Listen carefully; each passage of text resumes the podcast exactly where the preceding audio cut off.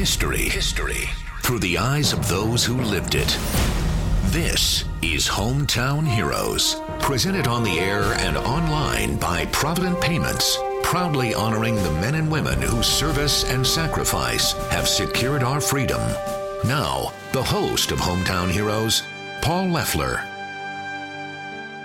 Welcome to another edition of Hometown Heroes, the program that reminds you no matter where you live in this great country of ours, no matter how big or how small your hometown might be, there are stories there that should not go untold. We've learned they don't have to go untold as long as we're willing to do something about it. Sometimes all it takes is a little initiative to ask a few questions combined with a willingness to listen, and you never really know what might result. Our goal here is to honor our veterans for their service and sacrifice, to preserve their stories so we never forget the price that's been paid for our freedom. And in the process, not only are we educated, not only are we entertained, but so often we find ourselves inspired by these stories from our greatest generation.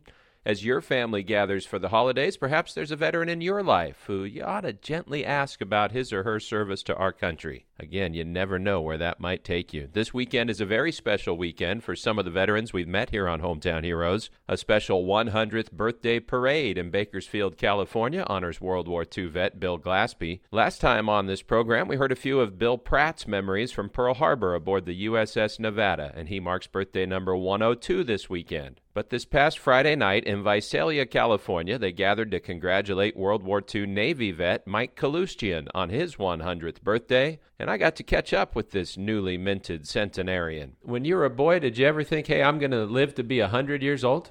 No, I never thought I'd be that long because most of everybody I knew was dying at a young age. My young kids were dying under the 30s, and my dad and my mom lived to be 80, and so I figured, well, I'll be going anyway, anyway. But I didn't realize I'd be going on to 100.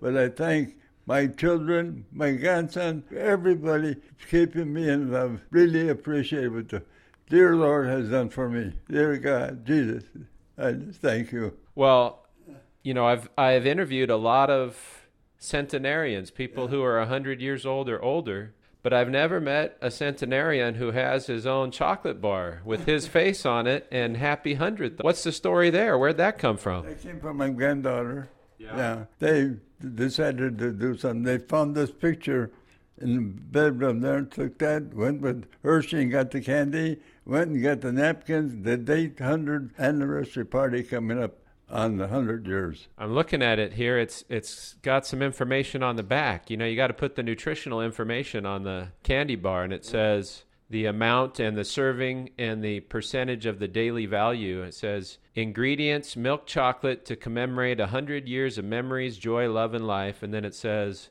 love hundred percent. Laughter, hundred percent. Family and friends, hundred percent. Birthday wishes, hundred percent.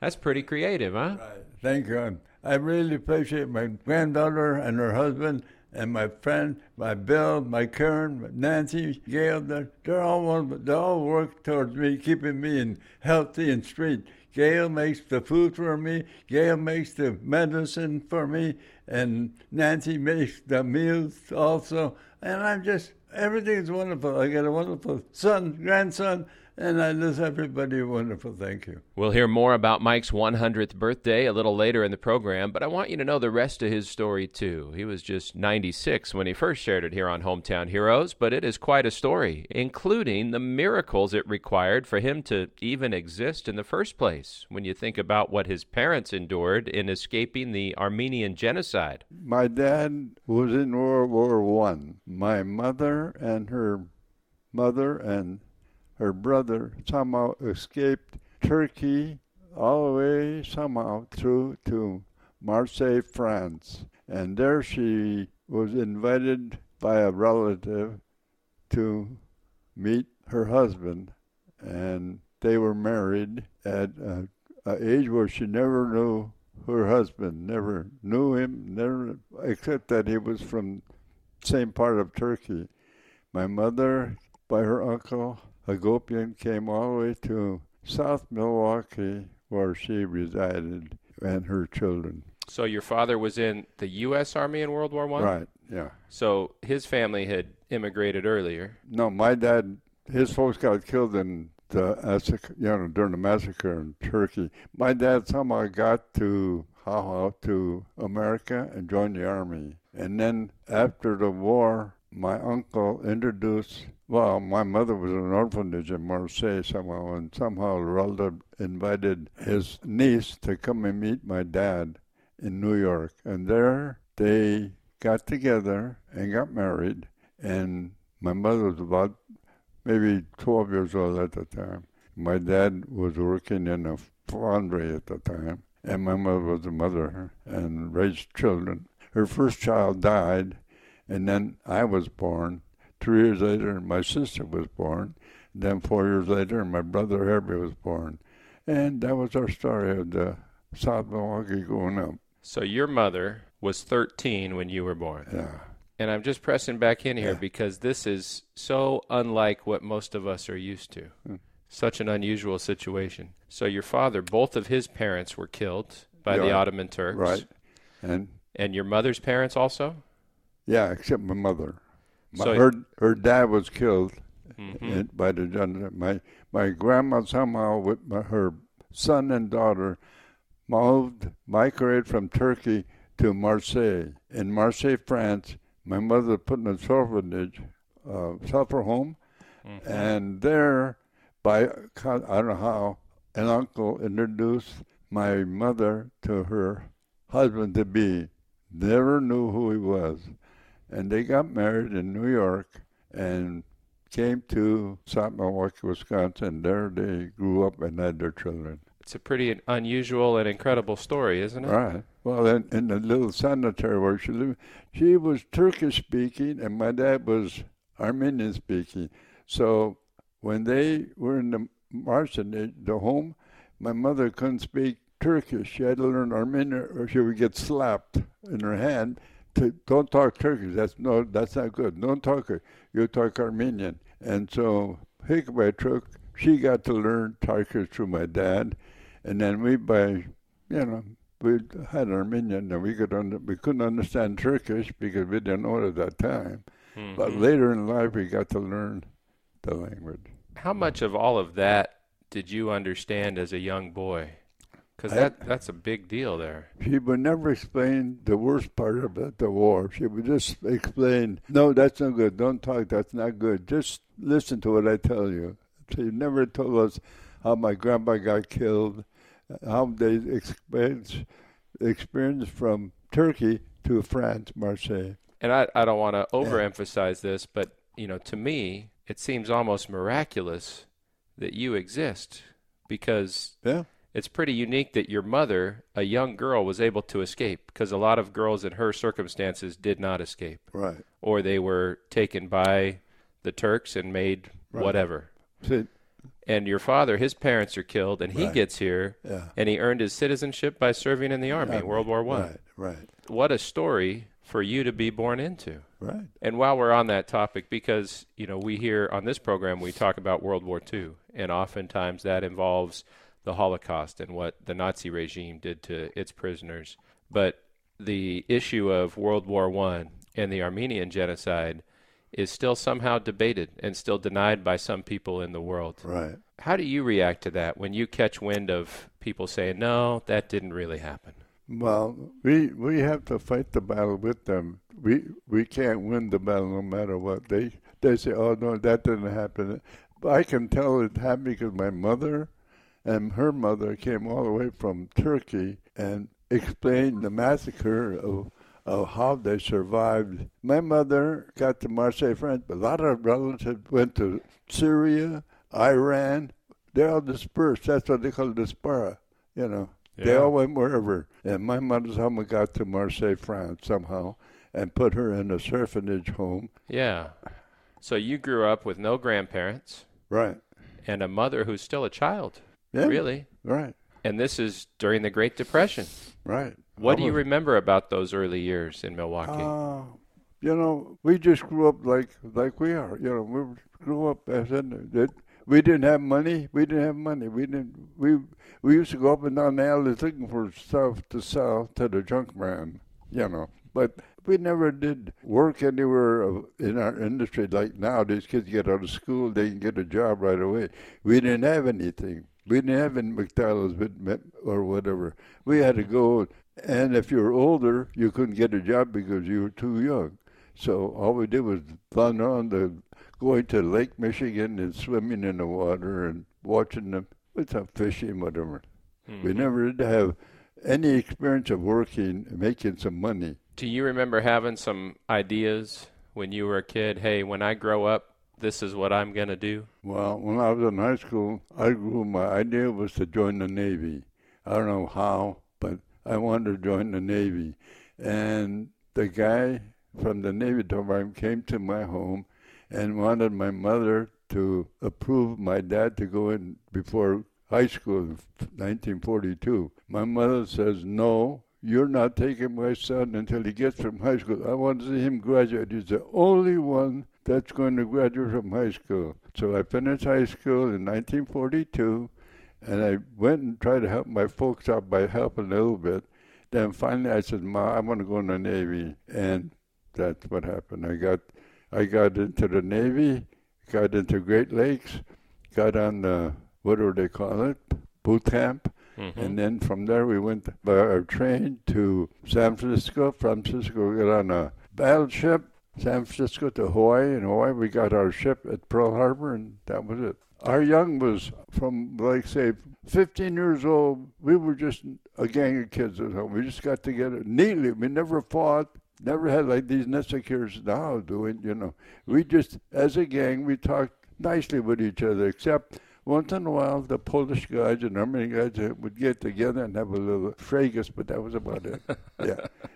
We never had guns, never had knives, no. We just fist fight, that was it. Here in Visalia, throughout the San Joaquin Valley, people have become familiar with Armenian cuisine. Was there something your mother used to make, homemade Armenian food growing up? Oh yeah, my mother used to make. Uh, she had a, a rolling pin and dough. She would make dough, roll it out, and make this pinch real thin dough. She cut it in squares and take each dough with a little piece of meat inside ground beef, put in the meat in, and pinch it like a wing nut. That was hard, but it was a little bit. Oh. And then she could make cheese puff. Same thing. Take the same dough, put blobs of cheese around, lift the other half of the other dough over, and cut it out and fry it. Uh huh. But I, yeah. Uh-huh. But cheese make baklava like mad for me. That's back, and I didn't like it. she made lokum, that red candy-looking thing. Yeah. Turkish delight. Uh-huh. She would make that. Whatever I wanted, she would make for me Grape leaves too? grape leaves. We used to suffer because grape leaves you can't find in Wisconsin. You had to go in the wooded area and look for a place, and we got poison ivy and whatever else, trying to find grape leaves. Here in California, you got hundreds, tons of ivories. Oh, So you got poison ivy trying to find grape oh, leaves. Yeah, I got poison ivy. Bad. Uh, oh, I hated that. Ma, I don't want to. No, come on, we got to get grape leaves. Go to Racine, go to Kenosha, any wooded area, you look for grape leaves. Uh, never heard one like that. What was the high school you went to? South Milwaukee High. Did you play any sports there? The only thing I played with was uh, boxing. I attended the boxing match and uh, learned how to box in the Navy. In high school and in the service, had to box. Well, you talked about wanting to go in the Navy and having to convince your parents. But before that, you know, something happened that I always like to ask about because it seems like everybody remembers December 7th, 1941. Right. So I'm guessing since your birthday is December 17th, you're just looking forward to turning 18 Right. and then something happened. So how did you find out about Pearl Harbor and what happened there? Well, you know, it was a Sunday morning. I was on my way to Armenian church, and by home, I stopped at. We had a place called the Cigar Store. It had four pool tables. So I went in there for a short time to see what was going on with the guys, and that's war came over the radio, and that's when we knew that December seventh, the war was gone. And I said to my folks, "Oh, I want to go." She said, "No, you're going to finish school." And that was my story about waiting to get, to get from 1942 until I got December. Did that shock you at all that the Japanese attacked, that now America was at war, or did you kind of see it coming? You know how young kids are. You know, it was hey, so we'll go there, we'll kill them, you know, we'll go fight, you know. But no, we were.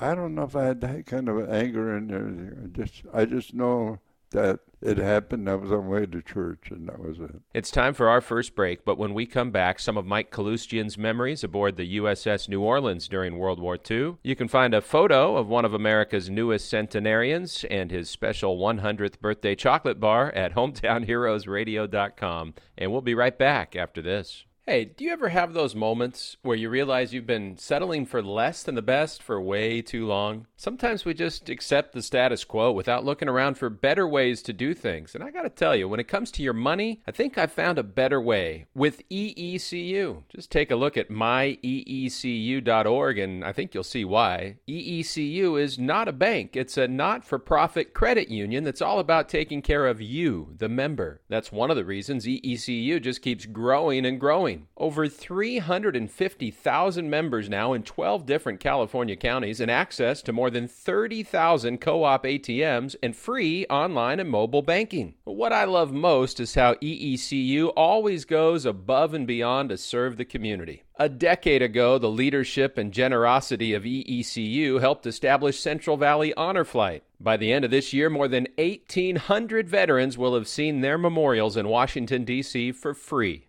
And that's just one example of the community involvement that EECU takes oh so seriously. Pick up the phone and become a member today. 1 800 538 3328. That's 1 800 538 3328.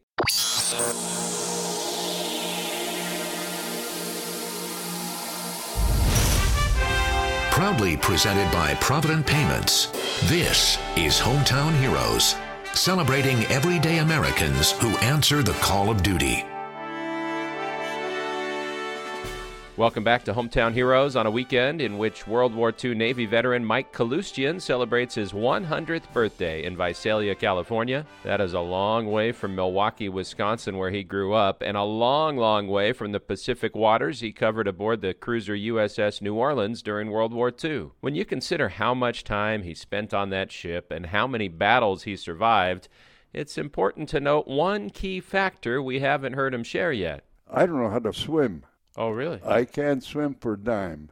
I've tried Lake Michigan, I couldn't fight, and uh, our school didn't have a pool. You know, my schools have a swimming pool. We didn't have a swimming pool, so I didn't learn. Lake Michigan was always ice cold, and I didn't want to swim in the cold water. So I never learned how to swim. That didn't worry me about joining the Navy in case I got sunk or whatever. You know, I just figured, I'll go, I'll go. Yeah. I never. Well, that's you just answered the question. I know everyone listening is asking in their minds. It's why would you join the Navy if you don't know how to swim? I never thought of it. I just I just joined the Navy because I liked it, and why I didn't want to go in war, I don't, I don't know. And at camp, boot camp, you had to swim the pool to, you know, it was one of the muster, or you go and get tr- training for swimming.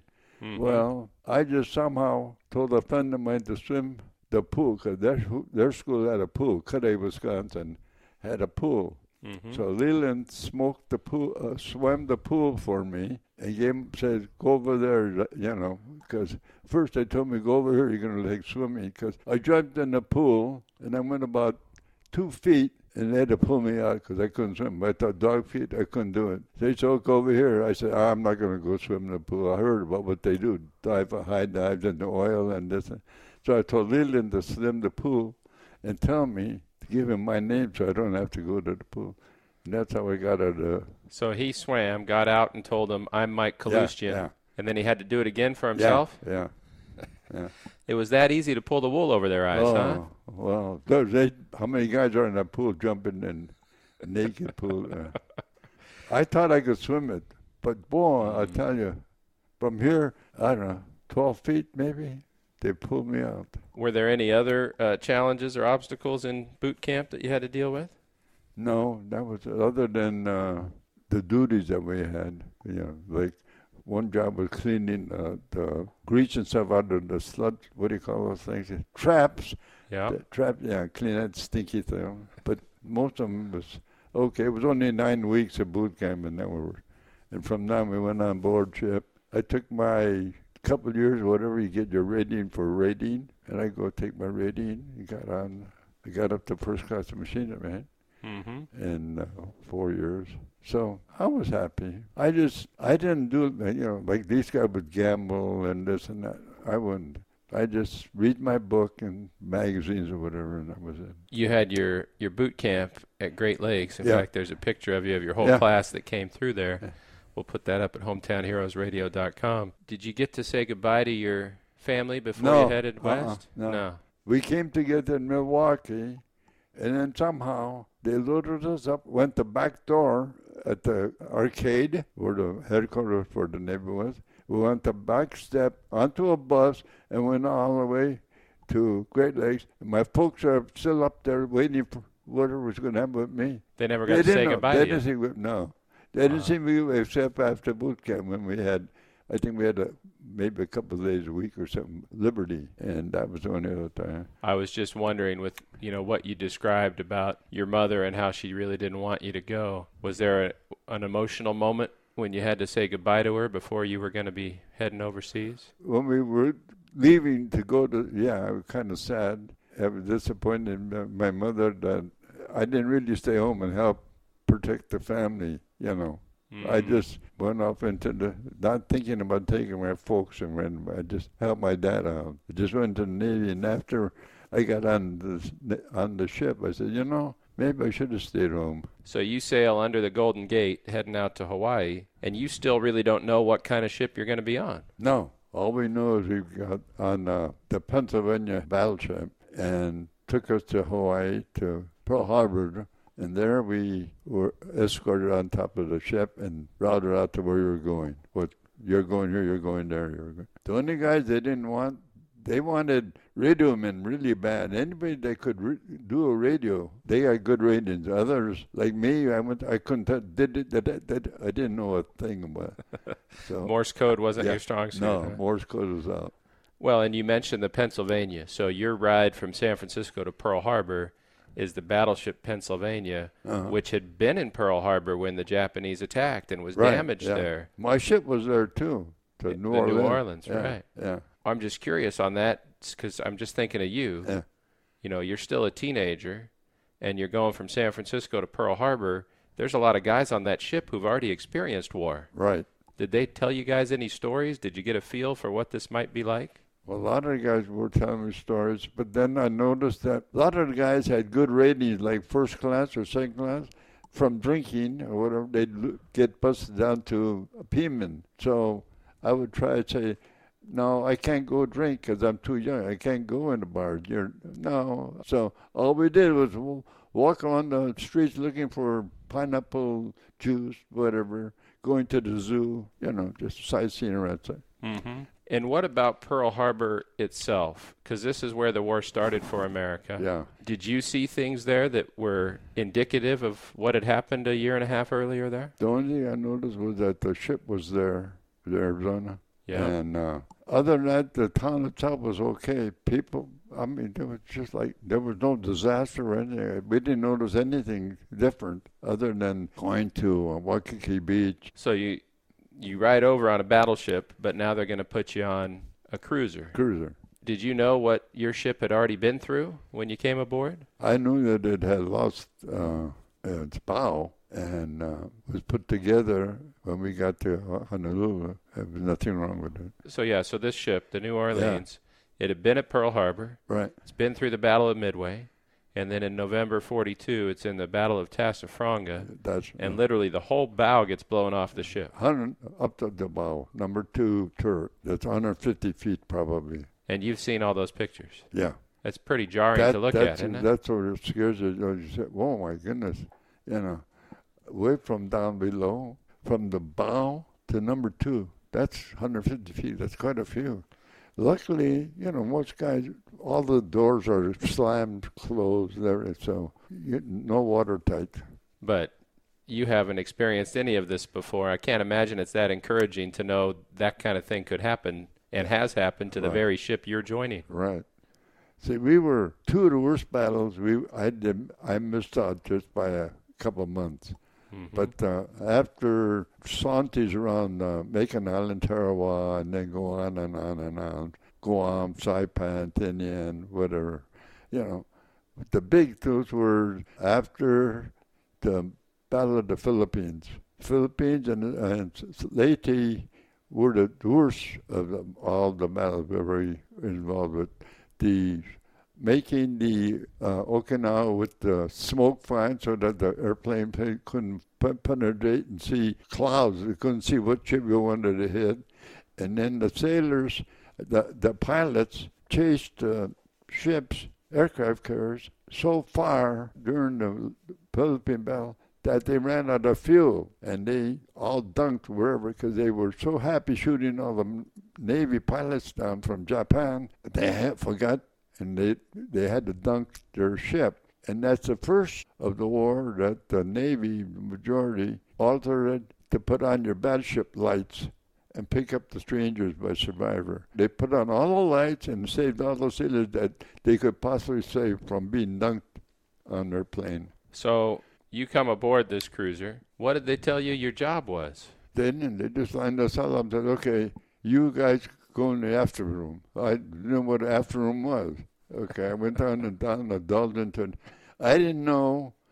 I didn't know gauges. I didn't know valves. I didn't know how to open a close, open a closet, close a, a valve. I didn't know anything. I just at Great Lakes, uh, they didn't teach anything. So when you got on board the ship, you go down the hatch to the engine room and there you see two great big steam turbines with throttles on them, and you wonder what's going on. Well, the Navy on the bridge tells you what to do as far as speed, and then you learn the routes, not us so fast, but those that could open the throttles to get 30 miles, 30 miles, 40 miles up by opening certain valves so the steam turbines could. So mm-hmm. we, that's what we learned where I learned how to look and open a valve. I w- I wouldn't know. I'd be trying to turn the wrong way. I didn't know a thing.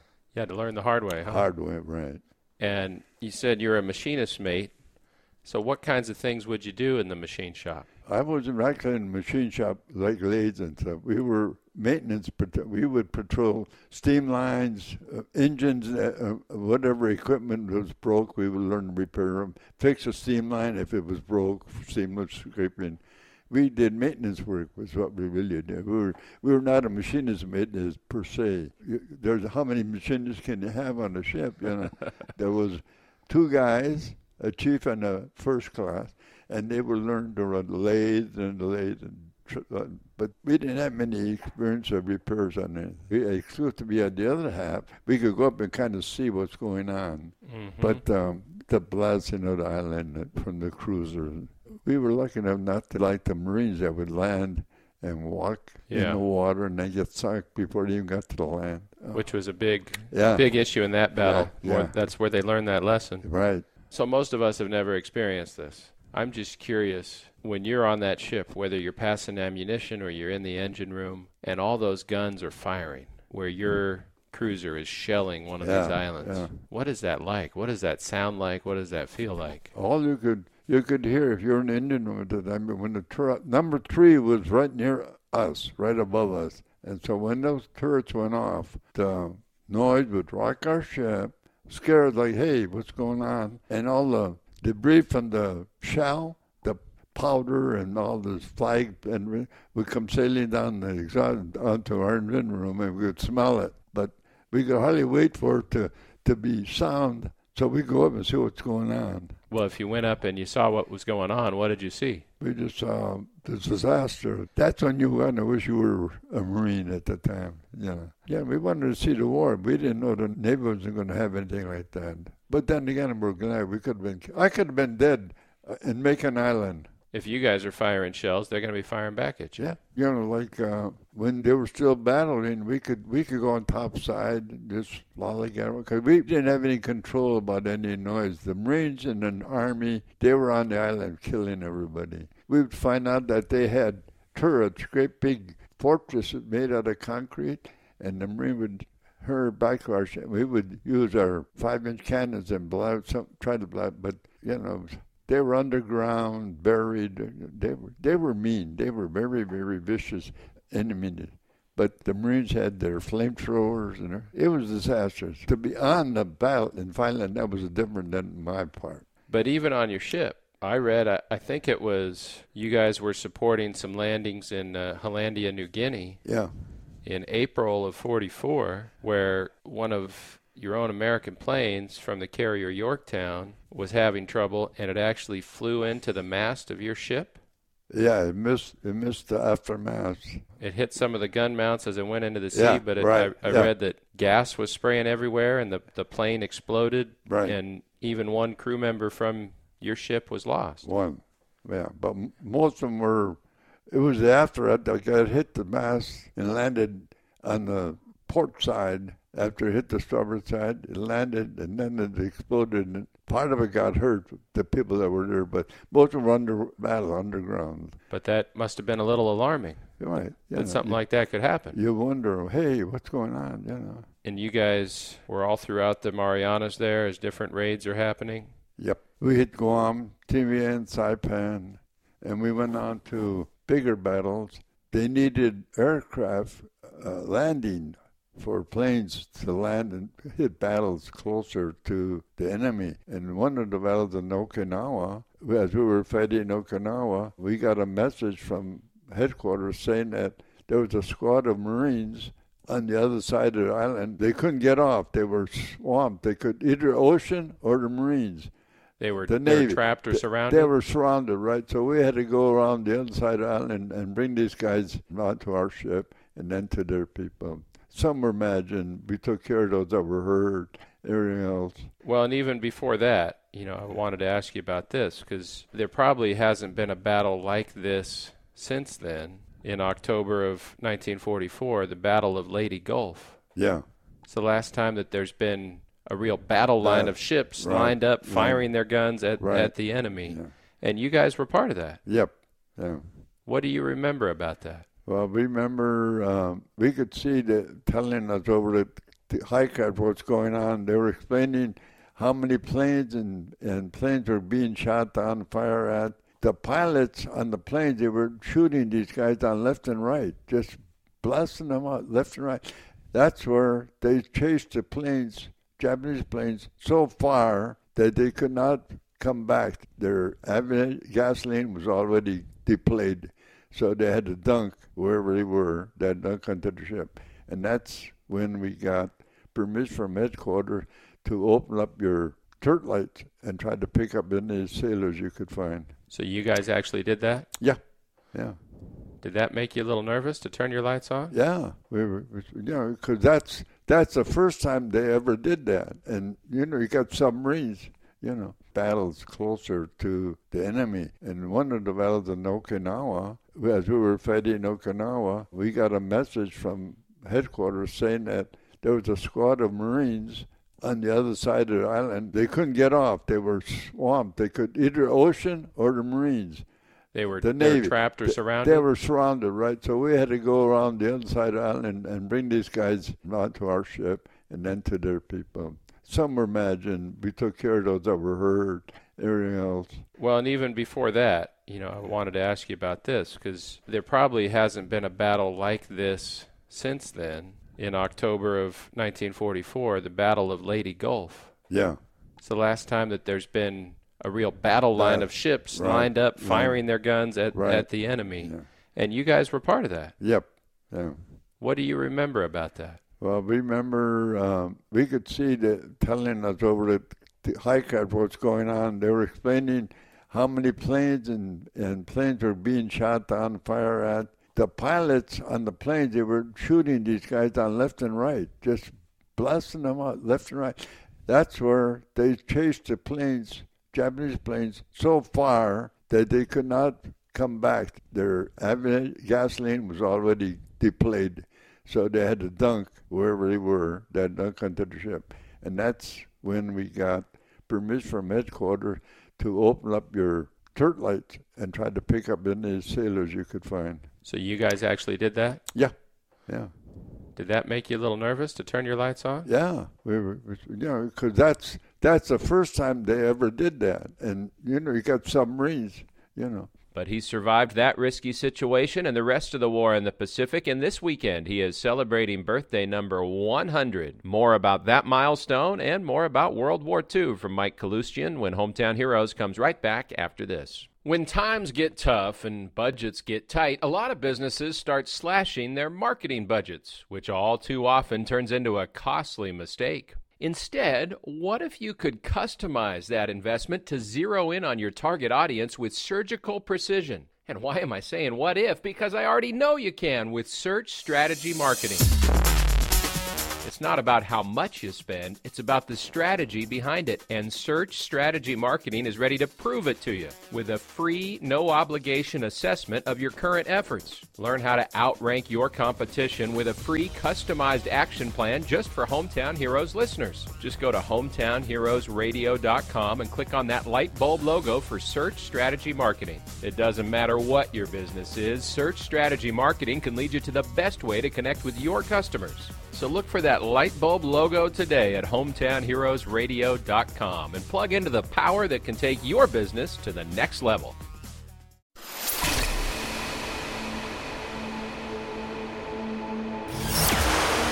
Honoring veterans from sea to shining sea.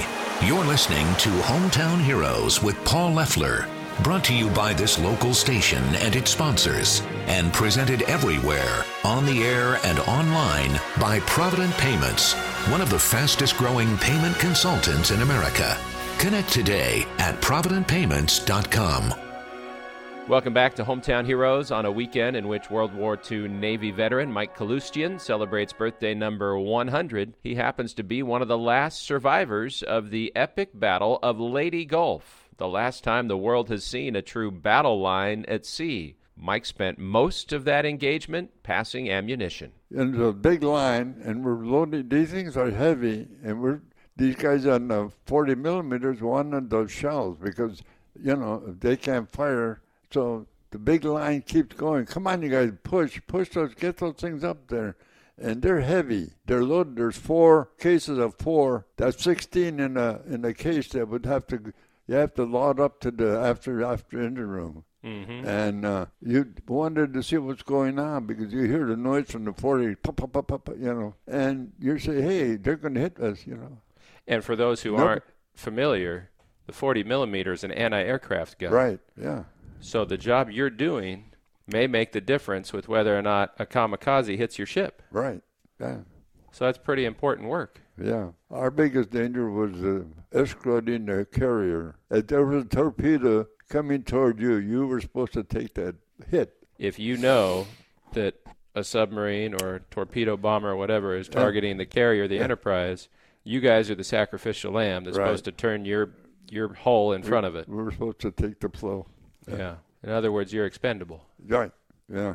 Is that something where Again, I'm just asking because I wasn't there. Yeah. I don't know. That Leyte Gulf battle. Yes. When that's finally over, is that a big sense of relief or, or yeah. wow? Yeah, because we had killed, we had done, how many ships were lost? Of, uh, I think that was one of the biggest, biggest battles we had. And most of those people were gone, either sunk them or whatever, bombed them, whatever, in the planes by the Navy chasing the enemy back to their country, shooting them down you know, hearing all this noise and flare and stuff, you know, it, it scared you. You wondered, hey, what's going on here? There's so many ships. You look like there's ships all over the place, all kinds of stuff. Transports, carriers, whatever. Uh, you said something there. You said, I heard you use the word scared. And I never want that to seem like a, a trite question. I know it's serious business, but were you scared? Were you concerned that you might yeah, not make it home? Right, that time, yeah.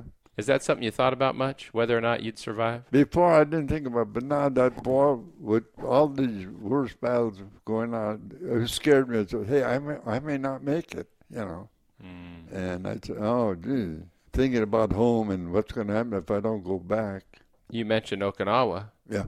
You guys had to come to the rescue of some Marines who were right. cut off, surrounded. Right. You did that, and I'm guessing you were probably there quite a while at Okinawa. We were there we bombed that island for a while before it landed. We we would transland from a, was a mar- couple islands away from us, and we would go there, load up, go back and bat. Oh, oh we battled Okinawa for I don't know how long before the early Marines uh, landed. And to me, it was Easter Sunday that the Marines landed on Okinawa. Mm-hmm. We would go there and bomb. You know how many bombs we bombed? Days and days we bombed. And still, when they went to land the Marines, they were under battle. They were hurt. There was all kinds of mines. Everything. Uh, I give credit to the Marines for a lot. For you got to have guts to be in World War II or any war. You know. Did you guys ever bring wounded Marines aboard your ship? Yeah, we brought that Hank group. I don't know how many guys were hung up. We came around and got them. The medical helped them cure whatever damage they had. After a while, we loaded them onto the new cruise. Did you have a sense that things were getting close to the end? That Japanese may surrender soon? No, I didn't think. No, I didn't think about. Hey, it's still going to be over with. No, in '45 August, when the war was over with, that was a nice relief. And then they found out that you could get discharged by the number of points. Then we found out if you send all those people, like the engine room or the cooks, or where you could not get discharged because who would run that ship if there was nobody on board with intelligence to run their ship? So our points were off. Still, you couldn't go. You couldn't. You couldn't go. You had to stay on board the ship. So I had to stay on the ship for another year going back and forth to Japan and patrolling the, the Yellow Sea between Korea and China. We knew then in Korea that the Third Pearl, that's where the next war is going to be. We just knew that. From Mm. from the instinct, the enemy would come out and say, "You can't go. You got to go get. You know, go in China. Don't go on our side. We don't want." You. You could see it Yeah, already. right. They would 46. chase you out. Yeah, they would chase you out. What was the hardest thing to deal with? Because you were on that ship for, what, two and a half years? 43, 44, 45, 46, four years. The hardest part was when the war was over with, I can't go because our chief machinist mate, engine room, you got to learn how to stay on board and drive that ship. You got to have a cook to cook the food, the laundry. You know, life goes on still, even though You had the the, war- points, but they needed you to Yeah. run the ship. even the war's over. No, yeah, So that was the, the biggest challenge for big- you. Yeah, that I had to stay longer. Well, what was it like to come back home after all that time Oh. on ship? Okay, when I finally got discharged from the Pacific, we had to go through the Panama Canal, which was very interesting. How up and down. To it took a while to get through there. Then we went all the way around to New Orleans and docked there in um, downtown, and we let the citizen come and see our ship, with his name and everything. Then Yeah, because you're, you're on the ship to New Orleans and Right. you actually bring it back to New Orleans. Right. We were Yeah. right downtown. We made a couple of days liberty. Then from there we went to Philadelphia, gave the ship to um, Ball people, and we got our crews to come to Great Lakes on the train. They listed all your whatever you wanted, uh, any equipment or any aches, anything else. And like a young kid, you don't answer your problem like, oh, my teeth or my eyes or you're too young yet. You don't have any them. So we never reported any report. Even Vito myself, we never reported. Oh, I got bad teeth or my eyes or my. No, when we got discharged, came home, and after a while, when you go to Great Lakes and say, "Oh, I don't see it on the record. You didn't. You didn't say this. You didn't say that." So did you have some issues you would have written down in retrospect? I, well, we could have. You know, like um, my teeth. I, on, we had a dentist on our ship. Not once did I get called to the dentist to see my teeth. We saw a barber shop. We'd get a haircut. That was a must. But to go to a dentist, no. so you had some teeth problems when you got back? Yeah, right. They said it's it's not on your record. What about your your hearing from being around all those guns all the time? Well, I, like a dumb, I never reported. I should have, but I didn't. I should have done that because I could have got compensation. Because for a couple of years, I was on the, in the engine room. All the throttles shot, and and the blower would blow all the stuff down your ear, and noise from the turret going off. Never reported that. So you you finally get back to Milwaukee. Right. What was it like to see your family again? Oh, it was nice. Very nice to see all the people and walk around the town. It's not a big town, it's a little town. Just walk around and see, oh, this is where I used to play the pool table, you know, where I f- first went in there when the war started. It was still there. Mm-hmm. But the pool tables were gone. It was just a magazine store now, you know, whole racks of all kinds of magazines and stuff. There was no no pool table anymore. But it was nice going up and down, go down the train. We had a train track that went right between the north side and south side, north side of town. So you could go to one theater on the train track side and one track on this side. You just walk around sightseeing, meeting people you knew, just enjoying, you know. They had a bubbler in, in front of a drugstore. You go and drink cold water. Remember the bubbler days? Yeah. yeah. Oh, it was it was a nice little town. Was it challenging for you to get back to civilian life after being around all those Navy guys for those years? I, the most important thing was our conversation, our words. Our Vigilation was terrible. Oh, we couldn't speak English without without swearing. Oh, it was really bad. My mother would slap my mouth every time I. T- I couldn't. It was just one of those things I couldn't learn to, how not to say the bad words. But after a while, we got into the factory, and then we started. Friends were getting married. Little by little, friends were finding a girlfriend, getting married. And uh, after a while, some guy came up to me. He was Armenian, married to a non-Armenian. Came to me and said, "Don't you know, nice Armenian girl you could marry?" I said, "There's only one I like, you know." And my cousin calls her home in Racine. She was in South Milwaukee by her niece's house, you know, visiting. And so I called her, asked an appointment, made an appointment with Elsie to see her in Racine. There was a Armenian affair going on there next week. Mm-hmm. She said, okay, I'll meet you there. And that was it. I met her. We fell in love more. I got married in 53, had 54, and 56. Then we came to California. Life goes on. How'd you end up here in Visalia? My brother was here. He married an Armenian girl. She had visited uh, Milwaukee to some friends. Well, Harry got to see her. He liked her. And when she went back, he went back and met her. She married him. And she says, Come out here. It's warmer. Yeah, nice out here. And so we locked up our family, went to Visalia, and that was it. You know, there's a few other things that I'm thinking about. One, you gave our country more than three years in the Navy. Yeah. Did you take advantage of those GI Bill benefits and go to school? I should have, but I didn't. If I'd have stayed in Milwaukee, they had Marquette University. Yeah. Oh, I should have. You know, it was free. All you do is everything was free. Books, everything. No, I want to go. I want to go. I want to work in the factory where I'm working. Yeah. What kind of factory? Bucyrus-Erie. They make the big excavating shovels that dig up dirt and stuff. Great okay. Big. Yeah. And then around these parts, you worked at uh, a big hospital here in Visalia as an accountant. Yeah. I know it's not easy to always answer a question like this or see it, but those years for you, from age 19 to 22, 23. Those are some pretty important years that, yeah, that you yeah. were wearing that uniform and serving on the, yeah. the USS New Orleans.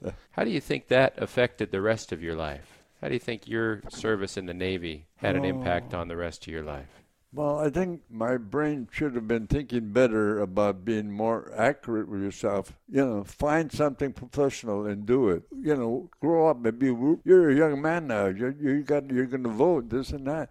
And we just went around. We got we belonged to the 5250 club, which was dumb. But none of us didn't want a gang of our gang. We did get our fifty dollars every other guy would get with a check, so we'd use that to go drink and whatever. whatever. I should have matured. I should have went to Marquette like I should have, you know, because it was free nothing to do, and you could have got any trade you wanted, what experience you wanted. Well, I don't want to leave anything out that's important to you, but I know, you know, one thing a little more recently that you experienced, you and your son-in-law got to go with a bunch of other veterans right. and their guardians right. on an honor flight, Central Valley honor flight to Washington, D.C. to yeah. see the World War II Memorial. Oh, those that, others. What was that like for you? That was very exciting. I, I first time ever been to Washington, but to be all these beautiful countries with all these people on board that ship that were like me, a next veteran of whatever, and to go to Washington D.C. and see all these beautiful places, it was very, very rewarding. Now, Bill took good care of me. I'm sure he did. Yeah. To be at that World War II memorial, it's a bit pretty big place. Yeah. You know, there's a pillar that says California where you live now. There's one yeah. that says Wisconsin where yeah. you grew up. Yeah. There's the fountain there. There's the Atlantic and the Pacific. And then there's 4,000 gold stars representing 406,000 Americans who didn't come yeah, home. Right. What did you think about when you were looking at that? When I went there, my biggest thing that made me cry was when I saw the Korean moral with those Marines with their drain and drapes. And when you're walking, you could look at a guy and he looked like he couldn't at you. He's looking at as you walk. He's looking at you. He's looking. Oh, it was that's one of the of the murals. That was one of the worst ones. The Air Force, the Army. This was the worst. And to me, it was the one that really touched my heart. So at the The the Korean Korean, War. War, Veterans Yeah. Memorial, there's Right. there's all they call them the ghost soldiers Yeah, out right. there. Yeah, And you're saying when you walked by, it seemed like the statue's eyes were following right. you. Right. If you followed one guy, he'd follow you. It was it was one of those. Uh, to me, it was one of the worst murals that I saw. That made bring tears to my eyes. When you say the worst, you mean the most haunting or stirring, right. the emotional. most- yeah, they're all nice. They're all great. Yeah. But I'm telling you, the one that touched me the most was the Korean War. And you had been off the coast of Korea at the end of World War II, but your brother fought in the Korean War. Right. My brother fought the Korean War. And you know, and I bring up the gold stars at the World War II memorial because a lot of the guys that I meet now know somebody. Maybe it was someone back home in South Milwaukee or someone you met in the Navy along the way. Did you know anyone who didn't make it home from the war? Who's one of those 406,000 who died? I had a few. Yeah, one was Charbonarian, B E D A A N, Charlie. He died in the Philippines. We grew up together as a buddy. He was about the same size as me and everything else. We enjoyed things together. But he went into the Philippines and he got killed there. And to see their name on the gold plaque, it, it's, it makes you wonder what's going on. Where was he? What happened? Why did he go away? Mm. Why did the war come? You wonder how many guys. Uh, the worst is when they when they keep bringing about uh, the navy, the war, the swimming. You know, you know, you're dumb. What are you joining the navy for? Yeah, When you read about ships like the Indianapolis Yeah. or others that were sunk and you would have been in the water. yeah. I would have been gone. You know, because I can't swim, and I was little. You know, those guys were beating up people left and right to save their, you know, and guys were going off like, oh, I see an island or whatever. Off they would go into. It was sad. Awful. And Yeah. the sharks, too. Yeah, Yeah. that's why I say, you know, Mike, you were lucky. You know, your ship could have been. We could have been picked for the Indianapolis because they're a little older than us. See, the Indianapolis older ship, so Yeah. they were picked him. They were picked because they were fast and they also happened to be at Mare Island at yeah, the right time. Yeah, yeah. Yeah. Well, I don't want to leave anything out No. that's important to you, but I, I do want to say thank you. Thank you for serving our country and thank you for telling us your story. Is there something that you'd say you're most proud of? Well, I'm proud of joining the Navy and having God save me from disaster and come and be a wonderful, thankful American citizen. I fought in the war for my country. I love my country for now and now. I can see it now. People are honoring the World War II veterans. If you see a flag or a, a hat, honor, thank you, I'll buy your meal, or I'll do the, you know, they're all thankful. They're all thankful that you did your part, your share. We're proud of you. Thank you, buddy. I've had people from older people to younger kids buy me, thank you, and pay for my meal that I didn't know. When I to leave, it's been paid. So then when you say they say, hey, they're proud that they still live in this country. That's what Mike Kaloustian shared with us when he was 96. Those words have only been underscored since. And now he's 100 years old, so I have just a few more questions for him. Do you have any advice for anybody listening who would like to make it to 100 like you? Well, I would think the most important thing would be to put their put their life into Jesus. That's the only way. He's been to me great many storms. I could have drowned long time ago, but life saved me, and that's one of the wonderful lives of being alive to see my grandkids, my grandson growing. A wonderful. Thank you. And you're wearing your hat from the USS New Orleans. Yeah. And that makes me wonder is there a moment that stands out from your time aboard ship where you didn't think you were going to wake up the next day, let alone make it to 100? Most of the time in the battles, we were kind of safe. Be, we were a little bit further away from the ships, you know. But with battles in Guam, Saipan, Okinawa, Tina, we hoped that we could secrete the battle because we had nothing to worry about. We were too young, and we didn't think if we were going to die or not. We just we just went and did our job, and that was it. And is there something that keeps you going now that motivates you to get up every day and I get up early in the morning at four o'clock. I just keep going. I have my breakfast ready for me. I'm just thankful that I can really get up in the morning and, and not worry about getting my breakfast done. I'm just fine and thankful that I'm doing this good. Like I say, I'm still thankful to all the people that I meet and see at church, and I'm very thankful that they all all come and say happy birthday, happy anniversary, happy 100 years. Thank you, thank you, thank you. And is there anything that in those hundred years hasn't happened yet that you're still hoping might happen? I would love to see my grandson married and have a baby, but I'll see him in heaven. You know, another thing that comes to mind just because we're in the Christmas season here, yeah. right? Do you remember any Christmases aboard ship? We had a place where the guys had musical instruments, and we would play Christmas songs. And during the a battle, we would have Christmas. These guys all had instruments. Somehow they brought them on board ship. Anyway, and they would all have music, and we would go in the in the mid deck of the ship where the airplanes are, and we would have Christmas songs. But no candy, no no no, no cake, no nothing. Well, I'm just thinking about that and imagining. So you go from one moment, the sound of all those big guns going off nonstop, to the next moment you're in there singing Christmas carols together. Yeah, Orleans was my first Christmas came two years later in 1942. I didn't get no passage or anything until the 1944, and when I got them, I had Christmas presents from Wisconsin, but the cake and all that stuff was old and gone, and nothing nothing to save to give to anybody. It was nothing was there to give. We just sang Happy Birthday and Merry Christmas, and we enjoyed it before the battles were going to come on. So you're opening this package from home in Wisconsin, thinking there's going to be some great stuff in there, and it was all crumbled or moldy or nothing. Right, right. We had the newspaper from our hometown two years ago, I had to put them in order to read them to make sure who's what what. And I told the kids in the mail that the Christmas present came late. Thank you. Wait for me until I get home because the cakes, there were no cakes but crumbles. Packages were broken and torn apart.